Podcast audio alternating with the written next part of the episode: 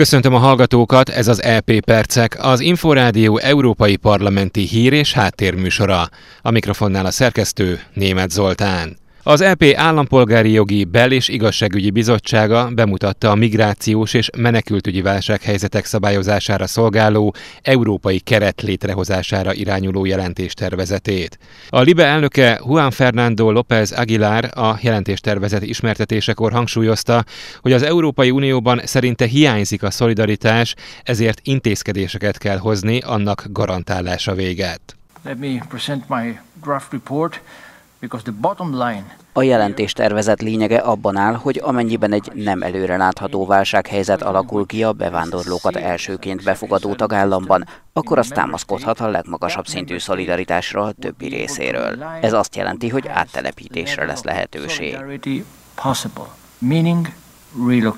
A spanyol szocialista politikus hozzátette, a válság kifejezést az uniós parlamenti jelentéstervezet alapján olyan helyzetre alkalmaznák, amikor tömeges beáramlás történik, vagy a mentőakciók során nagyszámú migráns védelmét kell biztosítani. A bizottság javaslata alapján az elosztás az ország lakosainak száma, a GDP és a munkanélküliségi ráta alapján történne. A jelentéstervezet azt javasolja, hogy azok a migránsok, akik megalapozott indokokkal folyamodnak menekült státuszért, azonnali prima facie első pillantásra első benyomás alapján védelmet kaphassanak. Ebben az esetben menedékkérelmük feldolgozása csupán egy hónapot venne igénybe. A Fideszes Hidvégi Balázs úgy véli, a javaslat túlmegy minden eddigi határon. Most már úgymond ránézésre kellene beengedni azokat, akik megalapozottnak tűnő indokkal kérnek menekült státuszt. A független képviselő kifejtette, ehhez képest a Belarus határon kialakult ostromállapot kezelésére csak alibi megoldásokat látunk.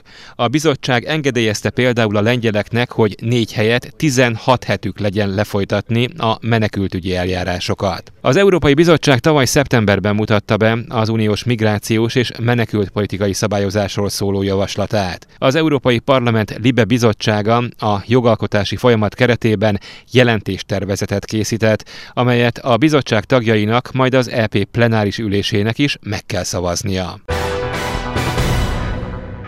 A mobil munkavállalókra nehezedő adminisztratív terhek csökkentésére az Európai Parlament jövő év végéig az Európai Társadalombiztosítási Kártyára vonatkozó jogszabályjavaslatot vár a bizottságtól. Az elfogadott állásfoglalásban a képviselők arra kérik a bizottságot, hogy gyorsítsa fel a digitális Európai Társadalombiztosítási Kártya bevezetésére vonatkozó terveit. A dokumentummal a mobil munkavállalók könnyebben hordozhatnák saját társadalombiztosítási jogosultságaikat, a munkavállalók munkavállalás helyszíneként szolgáló ország hatóságai pedig valós időben tudnák ellenőrizni a munkavállaló adatait. Ez segítene a társadalombiztosítási visszaélések kiküszöbbölésében és a be nem jelentett munkavállalás felszámolásában. De abban is, hogy a munkavállalók lássák és igényelni tudják jogosultságaikat, valamint járulékaikat.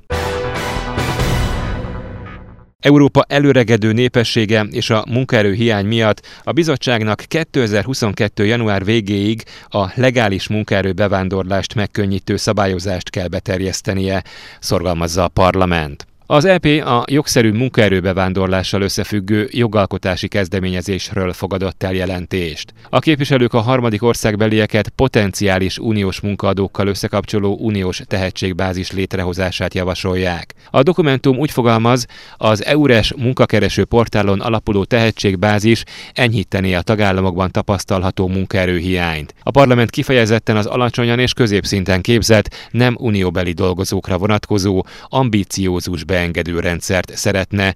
Emellett a munkavállalók képzettségének és képesítésének elismerését szolgáló rendszert is szükségesnek tart. A vállalkozók jogszerű bevándorlását az egész unióra érvényes beengedési rendszerrel kellene segíteni, amely belépési és tartózkodási engedélyt adna a céget vagy startupokat alapítani kívánóknak, illetve az olyan kifejezetten mobil munkavállalóknak, mint a művészek és a kulturális életben dolgozó szakemberek. A képviselők 5 évre szóló többszöri belépésre érvényes, évente 90 napos látogatásra feljogosító vízum bevezetésére is kérik a bizottságot.